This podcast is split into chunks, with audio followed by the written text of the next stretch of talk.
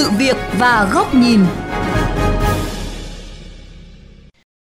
Quý vị thính giả thân mến, dự án đường vành đai 4 với số vốn trên 85.800 tỷ đồng giúp mở rộng không gian phát triển kinh tế, kết nối liên vùng, các cảng hàng không quốc tế, tạo quỹ đất với hàng ngàn hecta để các đô thị bứt phá.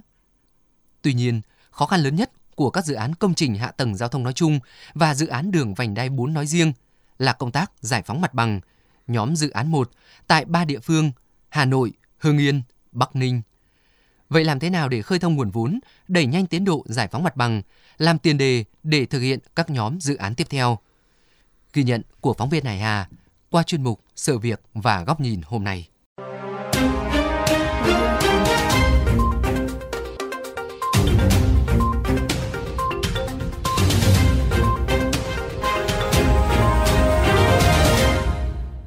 Công tác giải phóng mặt bằng là công tác phức tạp với nhiều vướng mắc trong quá trình triển khai nhiều dự án hạ tầng giao thông, làm đội vốn, chậm tiến độ, chậm giải ngân.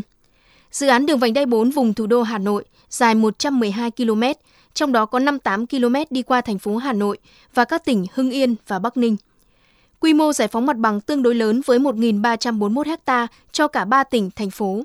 Bởi vậy, để đẩy nhanh tiến độ của dự án vành đai 4, nhiều ý kiến cho rằng cần phải có những cơ chế giải pháp để đẩy nhanh công tác giải phóng mặt bằng của dự án này. Theo tiến sĩ Lê Đăng Doanh, nguyên viện trưởng Viện Nghiên cứu Quản lý Kinh tế Trung ương, nút thắt lớn nhất trong khâu chậm giải phóng mặt bằng là khoảng cách chênh lệch giữa giá đền bù do nhà nước xác định và giá thị trường rất cao, dẫn đến không nhận được sự đồng thuận của người dân. Bởi vậy, đối với dự án vành đai 4 cần khắc phục điều này. Để giải quyết việc này cần phải sửa luật đất đai. Nếu chưa sửa được luật đất đai thì cần phải xem xét nâng cái giá đền bù lên đến một cái mức sát gần với lại giá thị trường. Và thì thị trường chấp nhận được. Trên cơ sở đó thì sẽ tính toán lại giá của công trình và có phương thức để thanh toán, trang trải cái chi phí của công trình một cách hợp lý. Cần gặp mặt cả ba địa phương để thống nhất một cái giá có thể chấp nhận được giữa ba địa phương. Tránh là sự chênh lệch quá lớn, nhất là giá ở Hà Nội. Giáo sư Đặng Hùng Võ, nguyên Thứ trưởng Bộ Tài nguyên và Môi trường cho rằng, sở dĩ lâu nay vẫn xảy ra những lùng nhùng trong các dự án giải phóng mặt bằng là do khâu định giá đất còn thiếu rõ ràng, minh bạch và người đứng đầu các địa phương còn mang nặng tư duy phát triển hạ tầng giao thông cần phải có sự đóng góp của mọi người. Do vậy, muốn đẩy nhanh tiến độ giải phóng mặt bằng. Theo ông Võ, trước hết, chính quyền địa phương cần có sự đổi mới về tư duy phát triển theo hướng cần có những đền bù thỏa đáng cho những người bị thiệt hại do mất đất. Chúng ta cần phải ổn định một cái phương thức nhất định trong việc thu hồi đất, giải quyết bồi thường hỗ trợ tái định cư để phát triển hạ tầng. Hạ tầng khi phát triển thì cũng mang lại giá đất tăng thêm. Thì cái giá đất tăng thêm đó chính là cái mà có thể bồi thường, có thể trả lại cho những người mất đất ở dạng này hay dạng khác. Bên cạnh đó, một số ý kiến cho rằng cũng cần chú ý đến những giải pháp tái định cư cho người dân, tạo điều kiện sinh sống ở những khu vực mới tương ứng với điều kiện ở nơi họ bị mất đất – đồng thời sớm giúp họ ổn định cuộc sống, công ăn việc làm. Theo chuyên gia kinh tế Nguyễn Hoàng Dũng, Viện trưởng Viện Nghiên cứu và Phát triển bền vững Thành phố Hồ Chí Minh,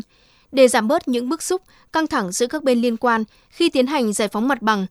cần có sự đồng thuận từ chính quyền địa phương đến tư duy quan điểm trung ương. Điều này chỉ có được khi người dân chính quyền địa phương hiểu được những lợi ích xã hội mà dự án mang lại thông qua hoạt động tuyên truyền. Và điều này thì cần phải có một cuộc cách mạng tư tưởng làm cho người dân trong vùng họ cảm thấy rằng là khi mà cái dự án đó được triển khai và hoàn thành thì nó mang được rất nhiều cái lợi ích cho dân trong vùng đó và sẽ là một cái hệ sinh thái mới tạo ra cái điều kiện để cho người dân ở đó có thể là có thêm công an việc làm có thể là đời sống sẽ nâng lên gấp nhiều lần Phát biểu trong buổi tọa đàm kết nối giao thông vành đai liên vùng, động lực cho phát triển bứt phá do Cổng Thông tin Chính phủ thực hiện. Thứ trưởng Bộ Kế hoạch và Đầu tư Trần Quốc Phương cho biết, để thúc đẩy nhanh tiến độ vành đai 4 vùng thủ đô, ngoài cơ chế tách công tác giải phóng mặt bằng làm thành một dự án độc lập gọi là nhóm dự án 1, thực hiện trước và sớm thì việc xem xét kiến nghị của địa phương có thêm cơ chế cho phép chỉ định thầu một số nội dung công tác giải phóng mặt bằng cũng là một giải pháp cần thiết. Có hai cái công việc chủ chốt mà có thể phải áp dụng cái hình thức chỉ định thầu. Một là cái di rời các cái hạ tầng kỹ thuật tại cái khu vực mà cần phải giải phóng. Ở đây thì có những các cái hạ tầng về điện, về nước, về viễn thông tất cả cái này yêu cầu về mặt chuyên ngành rất là cao và thường là những cái đơn vị ờ, trực tiếp cái liên quan đến cái ngành lĩnh vực đấy mới có thể thực hiện được. Cái việc thứ hai là cái việc về tái định cư thì việc xây dựng tái định cư này bắt buộc phải làm rất nhanh để làm sao người dân nhanh chóng ổn định được cái cuộc sống. Một số ý kiến cho rằng dự án đường vành đai 4 có quy mô giải phóng mặt bằng lớn, giá trị tiền nhiều, nên bên cạnh việc kiến nghị cho phép chỉ định thầu trong giải phóng mặt bằng để rút ngắn tiến độ, cũng cần chú trọng tới công tác điều hành, quản lý, chỉ đạo công tác giải phóng mặt bằng. Chính phủ đề xuất dự án áp dụng hình thức đầu tư công, kết hợp đầu tư theo phương thức đối tác công tư cho dự án vành đai 4 vùng thủ đô Hà Nội. Tuy nhiên, tại phiên họp thứ 11 của Ủy ban Thường vụ Quốc hội tổ chức mới đây, Ủy ban Kinh tế cho rằng dự án có sơ bộ tổng mức đầu tư khoảng 85.813 tỷ đồng, trong đó sử dụng 56.403 tỷ đồng vốn đầu tư công và 29.410 tỷ đồng vốn BOT. Do đó, hình thức đầu tư của dự án phải là dự án đầu tư theo phương thức đối tác công tư. Cũng tại phiên họp này, Ủy ban Thường vụ Quốc hội đề nghị chính phủ chịu trách nhiệm trước Quốc hội đối với việc hoàn thành hai dự án quan trọng quốc gia này.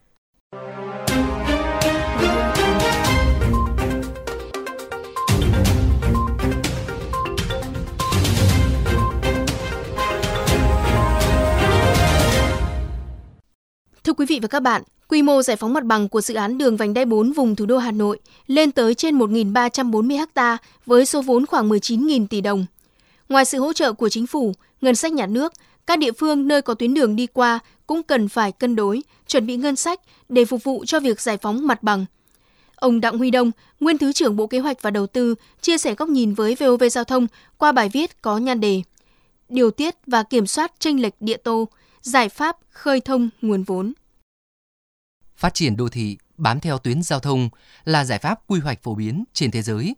và trên thực tế đang diễn ra ở Việt Nam, nhưng mang tính thủ động và tự phát,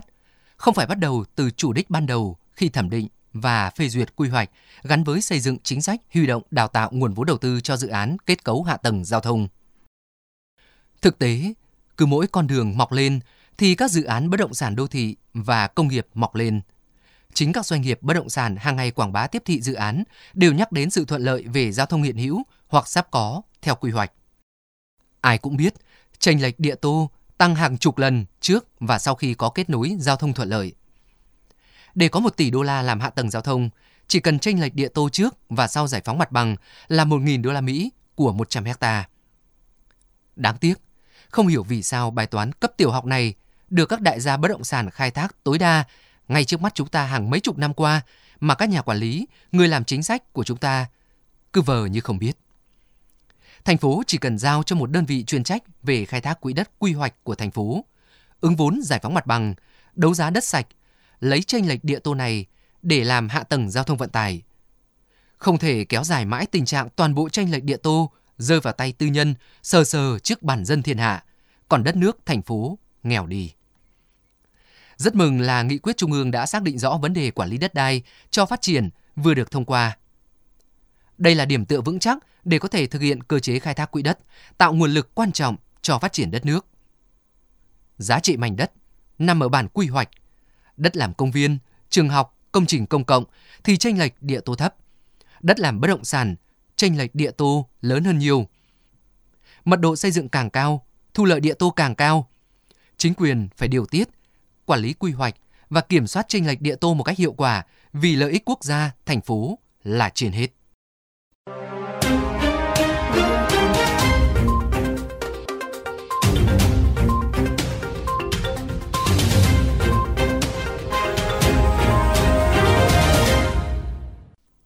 Thưa quý vị, Đến đây, chuyên mục Sự việc và góc nhìn với chủ đề Để khơi thông vốn cho dự án đường vành đai 4 vùng thủ đô Hà Nội xin được khép lại. Quý vị và các bạn có thể xem lại nội dung này trên vovgiao thông.vn, nghe qua ứng dụng Spotify, Apple Podcast trên iOS hoặc Google Podcast trên hệ điều hành Android. Cảm ơn quý thính giả đã chú ý lắng nghe.